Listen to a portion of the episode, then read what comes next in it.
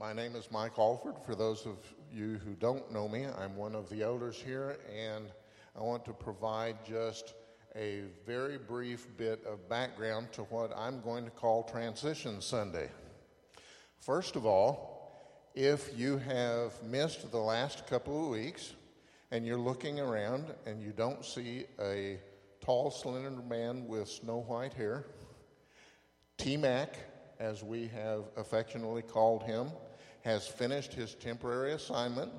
Everything's fine, and he is in good health, and he is now uh, with his wife in, in Topeka, one of the few Sundays probably that he gets to worship together with her. Uh, this week, on, uh, on Friday, because they were waiting for some good weather to do so, uh, Todd and his, and his family arrived in Independence and, and we're moved in, and he is with us this morning. We're glad to see you, Todd. Welcome.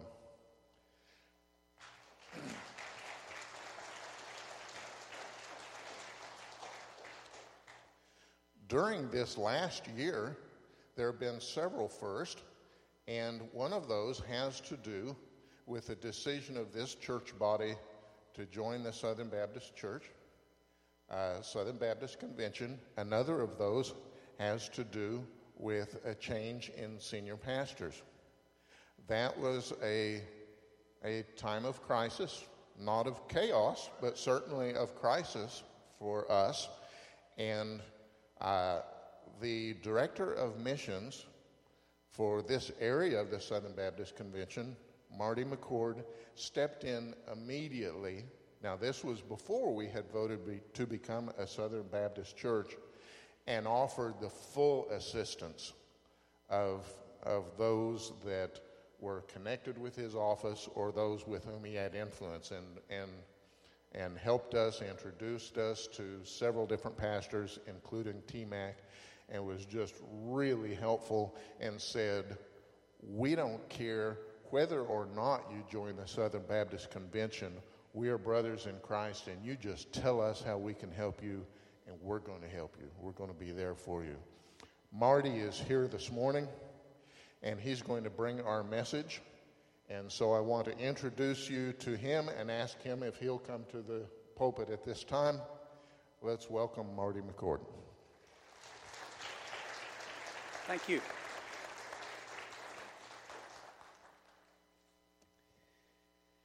Well, it's good to be with you this morning. Uh, you know, I'm Director of Missions for Southeast Kansas Baptist Association, and our association covers 10 counties of Southeast, Southeast Kansas and now has about 42 churches in it. And so my role is to serve those 42 churches and help them to work together for the cause of Christ.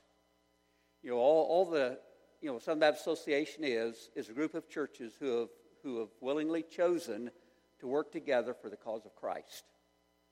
And uh, our purpose, our goal is to see people come to know Jesus. And, uh, you know, there's things that we can do together as churches. There's bigger things we can do by working together than if we, you know, work separately. And so, you know, my, one of my roles is to help churches work together in significant ways for the advancement of the gospel and, uh, and to serve pastors. You know, I, uh, you know, my, one of my roles is to serve pastors and help them in difficult times, encourage them, provide resources for them, uh, do whatever I can do to help pastors be more effective in leading churches to fulfill the cause of Christ. And so I, I welcome you to Southeast Kansas Baptist Association and uh, glad to work with you. Uh, this uh, next fall, your church will be hosting the annual meeting for our association. And so, pastors and, and church members from across those 10 counties will be gathering here. And many of you will get a chance to be a part of that and in helping on that day and get to meet some wonderful folks. You know, I have been uh, director of missions here now, uh, working on my 14th year.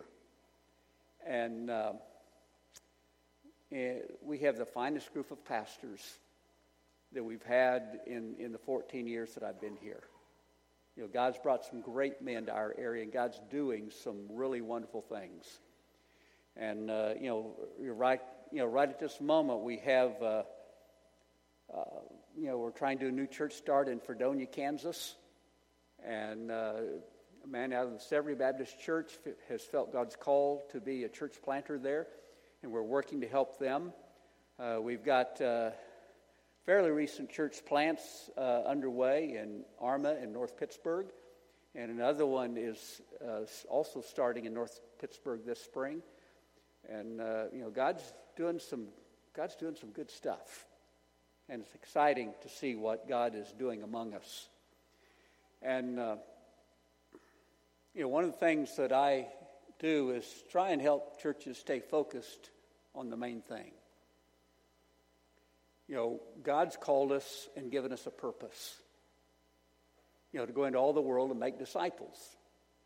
Right?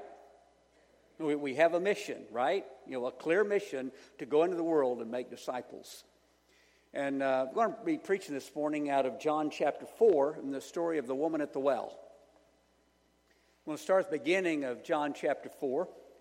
And it says the uh, Pharisees heard that Jesus was gaining and baptizing more disciples than John, although in fact it was not Jesus who baptized, but his disciples. And when the Lord learned of this, he left Judea and went back once more to Galilee. Now he had to go through Samaria. And so he came to a town in Samaria called Sychar near the plot of ground Jacob had given to his son Joseph. And Jacob's well was there, and Jesus, tired as he was from the journey, sat down by the well. It was about the sixth hour. Now, before we go any farther, I just want to stop and kind of set the framework for what we're going to look at this morning. You know, it says in this passage that he had to go through Samaria. You know, he was going to leave Judea and go to Galilee. And, uh, you know, to help with your geography this morning. I'll, I'll, I'll, I'll try to do this a way that you can see. But, you know, if you can visualize in your mind, you know, a map of Israel, you know, Judea, Jerusalem were down in the southern part. Galilee was up in the north part. You know, over on the west side was the Mediterranean Sea. And, and down the right side, or the east side, was the Jordan River. Now, the direct route, you know, to go from Jerusalem up into Galilee was just to go straight north. But at that time, there was an area in between Judea and Galilee called Samaria. And, you know, it's called Samaria because that's where Samaritans lived. And Samaritans were a group of mixed race people. They were Jews who had married into other races and uh, other Jews looked at them as people who had violated the covenant of God, who had forsaken God, who had become an unclean people, and people they didn't want to associate with. I mean, they, they, they despised them, they looked down upon them, they didn't want anything to do with them. I mean, they, they, were, they considered them the lowest of the low, they considered them the scum of the earth. And so the normal practice for a Jew going from Judea to Galilee wasn't to go the short route straight north, it was to go east, cross the Jordan River, go up the other side of the Jordan River, and then cut back across and go in the area of Galilee. Now, doing it that way would add approximately 20 miles to the trip. Now, that may not seem like much, but they're walking.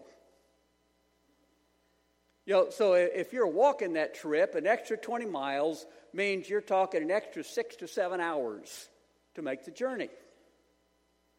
But they were, every Jew was willing to do it because that meant they didn't have to walk through Samaria. And that was just the normal way that the Jews made that journey.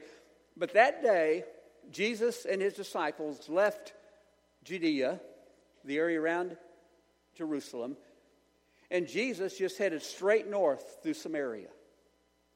And it says he had to go through Samaria. And that wasn't geographically necessary, that wasn't the way other people did it. But Jesus had to do it that way because he had a divine appointment in Samaria. He had to go that way because it was Heavenly Father's will that he go that way, because there was a group of folks that are open to giving their heart to Jesus. And there was also some things that Jesus' disciples needed to learn that they hadn't learned yet. You know, there was a lesson they needed to learn that they were having a hard time getting. And so I can just imagine that as they left, you know, if they possibly left Jerusalem, wherever it was there in Judea they left from, I can just imagine that when they headed straight toward north and didn't take that road towards the Jordan River, you know, I suspect that the disciples in the back, you know, if you could have kind of snuck in behind them, you'd hear them starting to grumble. You know, they're probably whispering in the back of the line, going, Where in the world is he taking us? Doesn't he know what's down this road?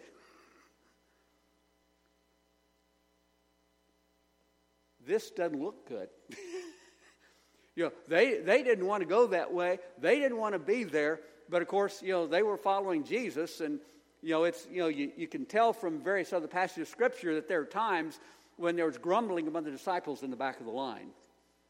You know, there are times when Jesus was doing things that they didn't understand and they'd kind of grumble in the back.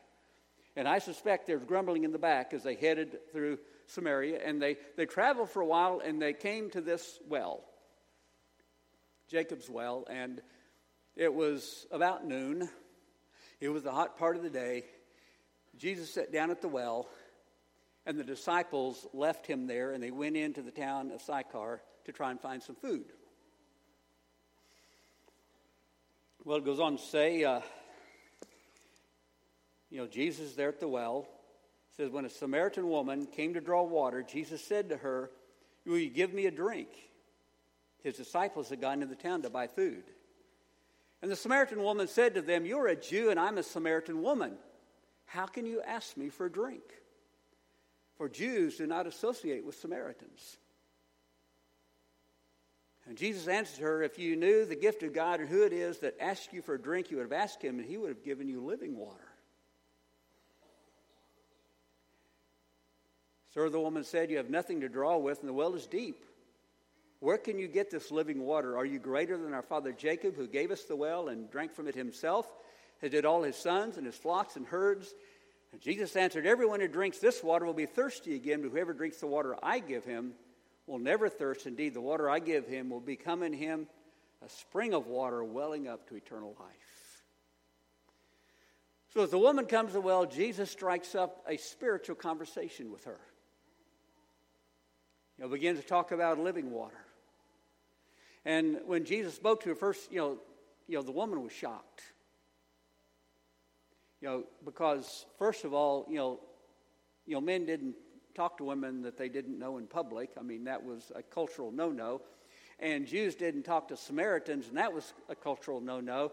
And and Jewish men sure didn't talk to Samaritan women. Plus, you know, Jews wouldn't eat with Samaritans. You know, and so Jesus was asking this woman to draw water in her bucket and give him a drink. And, and Jews just, most Jews just wouldn't have done that. And she just kind of shocked by the whole affair. And the spiritual conversation springs up about living water and about worship. When drop down to verse 25, it says, The woman said, I know that Messiah called Christ is coming. When he comes, he will explain everything to us. And then Jesus declared, I who speak to you am he. You know, if you read through the New Testament, there's not many times during Jesus' earthly ministry where he just came out and just plainly said, I'm the Messiah. But for this Samaritan woman here, he told her just straight up, I'm the Messiah. And she believed him. And, you know, in this conversation, some things had happened. You see, you know, as, as this conversation sprang up, Jesus said to this woman, Go get your husband. She said, Well, I don't have one. I remember Jesus said, Yeah, that's right. You've had five husbands. And the man you have now isn't your husband. Because Jesus knew her heart. Now, I mean, all this tells us a little bit about kind of the social position that this woman was in. You know, in that day, uh, you know, a woman couldn't divorce a man. But a man could write a certificate of divorcement and send a woman away. So this woman had been married five times, and five times the guy she was married to wrote her a certificate of divorcement and sent her down the road and says, I don't want you here anymore. She had been cast aside five times. And finally, evidently, she just kind of given up on the whole thing. and she was living with the guy.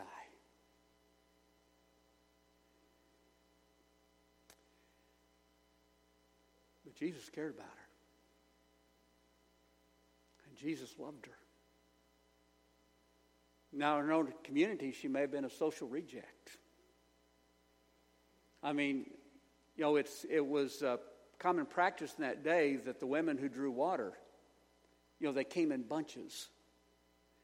You know, women didn't travel by themselves. They came in bunches and they drew the water in the cool of the morning or in the cool of the evening. You know, you didn't go right at noon in a hot part of the world to go draw water. You did it in the morning when it's cool, you did it in the evening.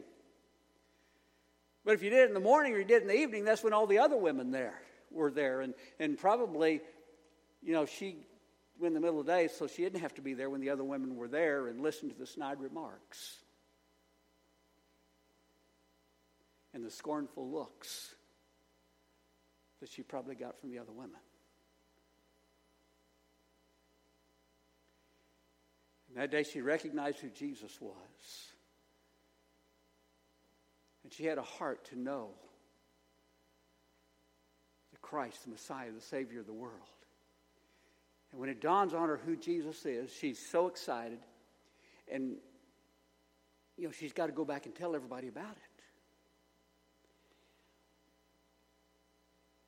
So we read on down in verse 27, it says, Then just then his disciples returned and were surprised to find him talking with a woman but no one asked, What do you want or why are you talking with her? And then, leaving her water jar, the woman went back to town and said to the people, Come see a man who told me everything I ever did. Could this be the Christ? And they came out of the town and made their way toward him. And meanwhile, his disciples urged him, Rabbi, eat something. But he said to them, I have food to eat that you know nothing about. And then his disciples said to each other, Could someone have brought him food? My food, said Jesus, is to do the will of him who sent me and to finish his work. Do you not say four months more and then the harvest? I tell you, open your eyes and look at the fields. They are ripe for harvest. Now, I want you to think about the logistics of all of this. You know, Jesus has been waiting at the well, and the woman comes, they engage in this conversation, and the disciples return with food. And as they're approaching Jesus, they see that he's talking to this woman. And about the time they arrive, the woman takes off. And the disciples start, you know, they're wondering, you know, what was he doing talking to this Samaritan woman? You know, and they be, you know, this conversation breaks, you know, starts up with Jesus. Now, in the meantime, you know, and I want you to think about this too. You know, when they arrived at the well, the disciples left to go in town and get food. While the disciples were on that journey, the woman was coming to the well to draw water. The chances are pretty good they passed one another on the road. I mean, wouldn't that make sense? You know, one's coming out from town, the other one's going into town. Probably they passed on the road somewhere. But when they passed on the road, the disciples would have pretended they didn't see her. That have moved to the other side of the road and passed as far from her as they could because they saw her as someone to be avoided.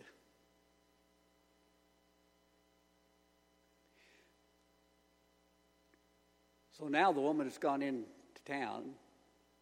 She's told everybody about this person she's met. Could this be the Messiah?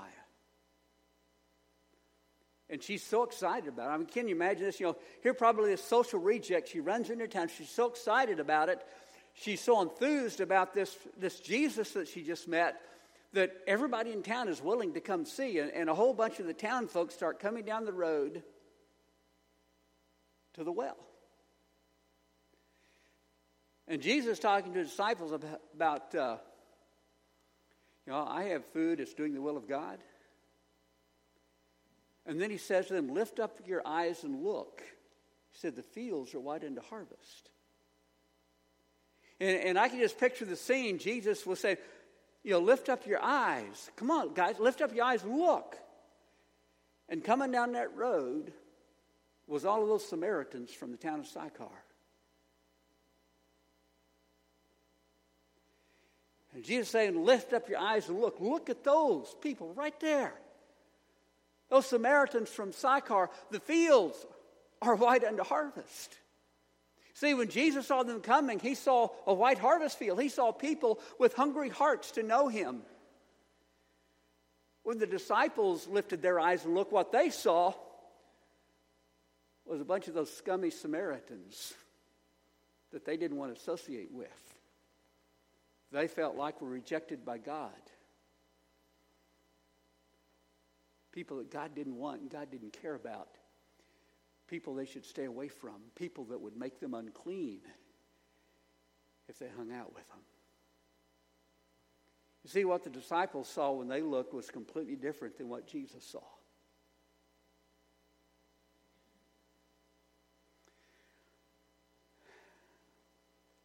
Jesus saw fields white unto harvest. You know, he had a hard time getting his disciples to see it. I want you to understand, they really struggled with that. They really struggle with the idea that God could care, you know, that, that Jesus came for Samaritans too. And they really struggled with, with Jesus came for Gentiles too. I mean, that was hard for them. I mean, to get Peter to see it, remember, you know, he had to have a, a vision from heaven before he started to get it. And he was so slow to get it, you know, God had to give him the vision three times. You know, once wasn't enough. He had to give him the vision three times so he'd begin to understand that the gospel was for everybody. And then when you read in the book of Acts, you know, in helping the other Christ, Jewish Christians get it, you know, the story was retold three times so that they would get it. And the truth is, we still struggle with getting it that the gospel is for everybody. I mean, in theory, you know, we understand that, but in practice, it's a lot harder.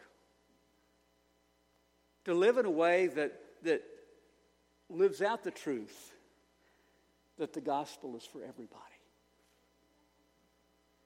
This idea of the fields being white unto harvest, you know, that was a theme that, that Jesus visited many times. If you go back uh, back to Luke, in chapter 10, starting verse 1, it says, After this, the Lord appointed 72 others and sent them two by two ahead of him to every town and place where he was about to go. And he told them, He told them, The harvest is plentiful, but the workers are few. Ask the Lord of the harvest, therefore, to send out workers into his harvest fields. So here, as he appoints 72 to go out and, and, and speak to people about the gospel, he just tells them, look, guys, the harvest is plentiful, but the labor is few. There's not enough people doing this thing of telling people about me. And he says, here's what I want you I want you to ask the Lord of the harvest. I want you to pray that the Lord of the harvest will send more laborers into the field. We find a similar thought, different time, different place, in the book of Matthew, right at the end of chapter 9, starting verse 35. Chapter 9, verse 35, it says, Jesus went through all the towns and villages, teaching in their synagogues, preaching the good news of the kingdom, and healing every disease and sickness. And when he saw the crowds, he had compassion on them because they were harassed and helpless like sheep without a shepherd. And then he said to the disciples, The harvest is plentiful, but the workers are few. Ask the Lord of the harvest, therefore, to send out workers into his harvest field. You know, repeatedly, Jesus said this thing, you know, the harvest fields, you know, the fields are white into harvest, but there's not enough folks in the field. We don't have enough folks harvesting in the field. And he says, Ask the Lord of the harvest, send more laborers into the harvest field. He says, Pray that God will send more people into the field. Now, I was a pastor for about 32 years before I became a director of missions. You know, started off in Missouri, then pastored in Kansas, and pastored in Oklahoma. Now, 32 years, that's a lot of Wednesday night prayer meetings. Right? Y'all have been to some Wednesday night prayer meetings before? That's a lot of Wednesday night prayer meetings in 32 years. Listen, in those Wednesday night prayer meetings, you know, we'd have prayer times and prayer requests, and uh, you know, we've prayed for every body part known to man. Isn't that right? You know, sister so and so fell and broke her hip. You know, so and so, you know, they're they're having you know gallbladder surgery, and so and so broke their arm, and you know, and, and on and on and on, and we should. But you know, in 32 years, not one time to ever have a person say, you know, Pastor, let's pray. Let's ask God to send more laborers into the harvest field. You know, the harvest fields are big and we don't have enough people out in the field. Pastor, let's pray that God will send more laborers into the field. I don't remember anybody asking for that one single time. 32 years, and yet Jesus told us to pray for that, didn't he? He says, Ask the Lord of the harvest, send more laborers in the field. You know, and for all practical purposes, we haven't done it. We haven't been asking God to send more laborers in the harvest field like we should, even though Jesus instructed us to. And you know, I've, you know, my roots are pretty country. You know, when I was uh, six years old, we, my grandmother moved into town, and we moved out on the farm. And, and Dad began to run a few cows, and he began to farm. And, and, and so, from a pretty early age, you know, I was, you know, taking care of cows and running farm equipment and things like that. And, you know, growing up on a farm, there's things that you learn. You know, you, any of you know what this thing called chores is? Y'all understand what chores are? You know, when you grow up on a farm, there's chores, right? Y'all understand what that is? Yeah. And, and, as a boy growing up, you know, if you were given chores to do, you know, it was a pretty good idea to do them. You know, because bad stuff happened if you didn't do your chores. You know, that didn't go well. You get a lot in trouble, you know, a lot of trouble not doing your chores and your chore load could get increased if you weren't doing your chores. but you know, we, there was also this other thing called the work in the field. And the chores and the work in the field were not the same thing. And I can remember, you know, we had crops in the field when the fields were quite into harvest, when it was time to gather the crops you know, that was, you know, everything else is on hold. We have this priority is get the crops out of the field. You know, and it didn't matter how uncomfortable it was doing it. It didn't matter if you lost sleep doing it because the priority was you had to get the crop, out. you know, everything depended on you getting the crop out of the field. So if you're trying to get soybeans cut and you've had a wet fall and it's been too muddy to get in the field, you know, you wait for those nights when it's cold enough to freeze the ground solid, and then you'd cut all night. You'd cut every moment you could cut until the crop was in the barn. Because, see, the thing is, you know, as a farmer, you know, if you don't do the work in the field, you lose the farm. You got to get the crop in or you're going to lose the farm. And so getting the crop in, you know, taking care of a harvest, that was a priority. Well, everything depended on the harvest. Now, listen to me, folks. Everything we do inside the walls of our church buildings Folks, it's the chores.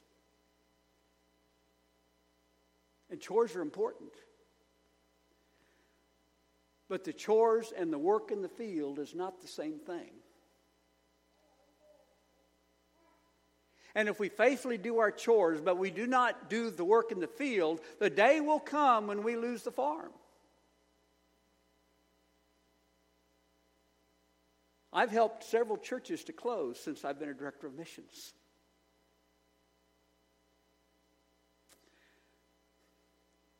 And you can look at a lot of different reasons why, reasons why churches ended up closing, but you can generally boil it down to one thing. And some point along the way, they quit doing the work in the field and they only did the chores. There came a day when all that mattered was, was just taking care of stuff that goes on here in the building, and they quit worrying about the field. And when you don't do the work in the field, you end up losing the farm.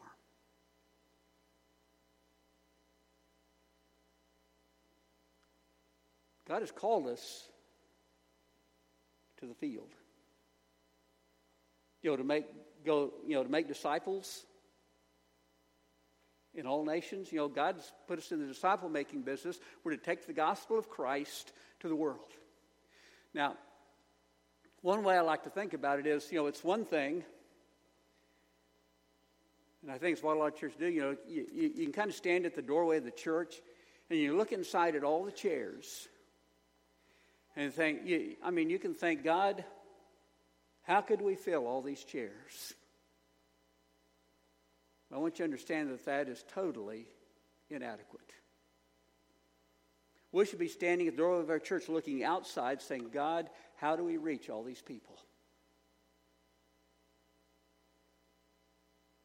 You know, the task is not measured by how many are or are not in the building. The task is measured in terms of how many people are outside that don't yet know Jesus. That's the size of the task. You know, and, and, church is not about us being comfortable or, or our needs being met or, you know, uh, liking the things that go on. You know, it, it's about, you know, how do we prepare and strategize to work together to take the gospel to those who don't yet know Jesus. And we do all the other stuff. We don't do that, we failed. If we don't do that, we've been disobedient. If we don't do that, we've lost sight of the mission that Jesus gave us. You know, Jesus said, You know, I've come to seek and to save that which was lost. And he says, As the Father has sent me, even so send I you.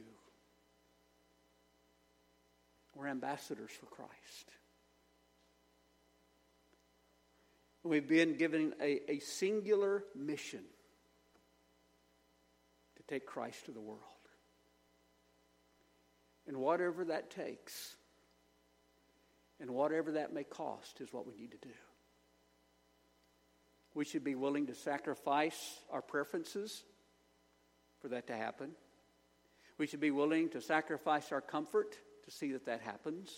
We should be willing to sacrifice our finances to see that that happens because that is the only thing that really matters. Because ultimately, you know, this life is short. You know, and the older I get, the shorter it seems. And one day we'll be accountable before God. And the one who has Jesus has life. And the one who doesn't have Jesus doesn't have life, but the wrath of God abides upon him. That's pretty straight and plain, isn't it? You know, and, and life is sliding past at such a rapid rate. You know, I mean, I look at Todd here. I mean, last time I saw Todd, there was none of that silver stuff starting to show around the edges. You know, I, I don't know where that came from, but it's creeping up on him.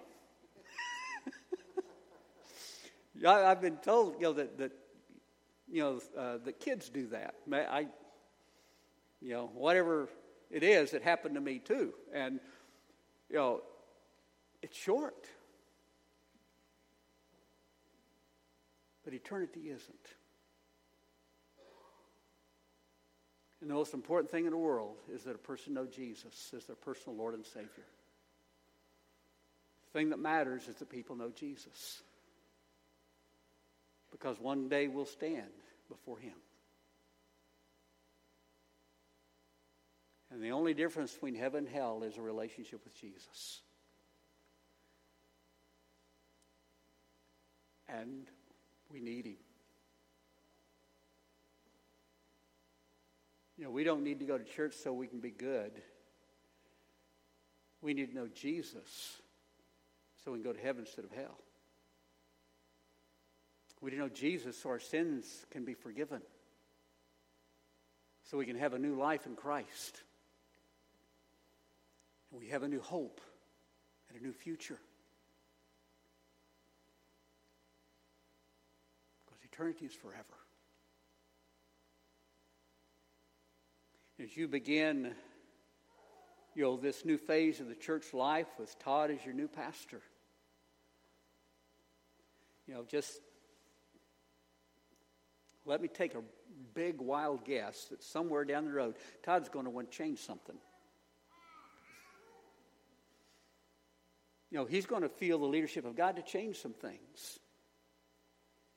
And he's going to want to do some things that will help be about the business of fulfilling the mission of taking Christ to the world. You know, when those changes come about, you know, are we willing to accept? Are we willing to sacrifice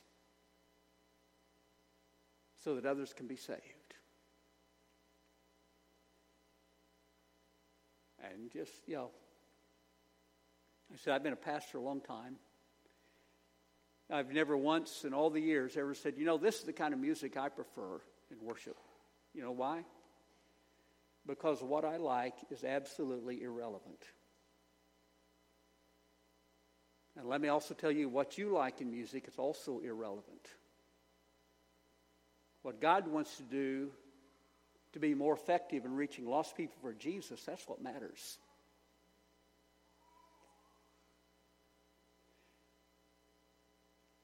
How much you're willing to sacrifice to see your neighbor come to know Jesus. How much are you willing to sacrifice to see your grandchildren come to know Jesus? Or your great grandchildren? What would you sacrifice to know that your grandchildren are going to give their heart to Jesus? See, that's all that really matters. You know, one day, you know, somebody will be preaching your funeral. And the thing that'll really matter, you know, that day will be if they can say, you know, I know that this person trusted Jesus and they lived for him. And to be absent from the body is to be present with the Lord. And he's okay today. Or she's okay today because they knew Jesus. One day it'll be me.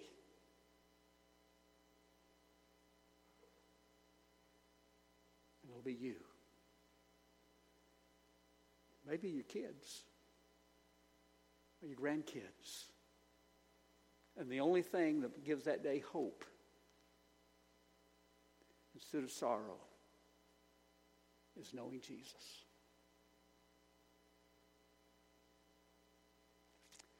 Let's bow our heads for a prayer.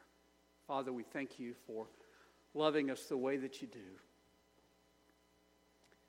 God, you're so gracious and so forgiving. God, help us to be about your business. Help us to be about the business of sharing the truth of your Son Jesus with the world around us. May your Spirit empower us and encourage us and lead us. To tell others about you for your kingdom's sake. This we ask in Jesus' name. Amen.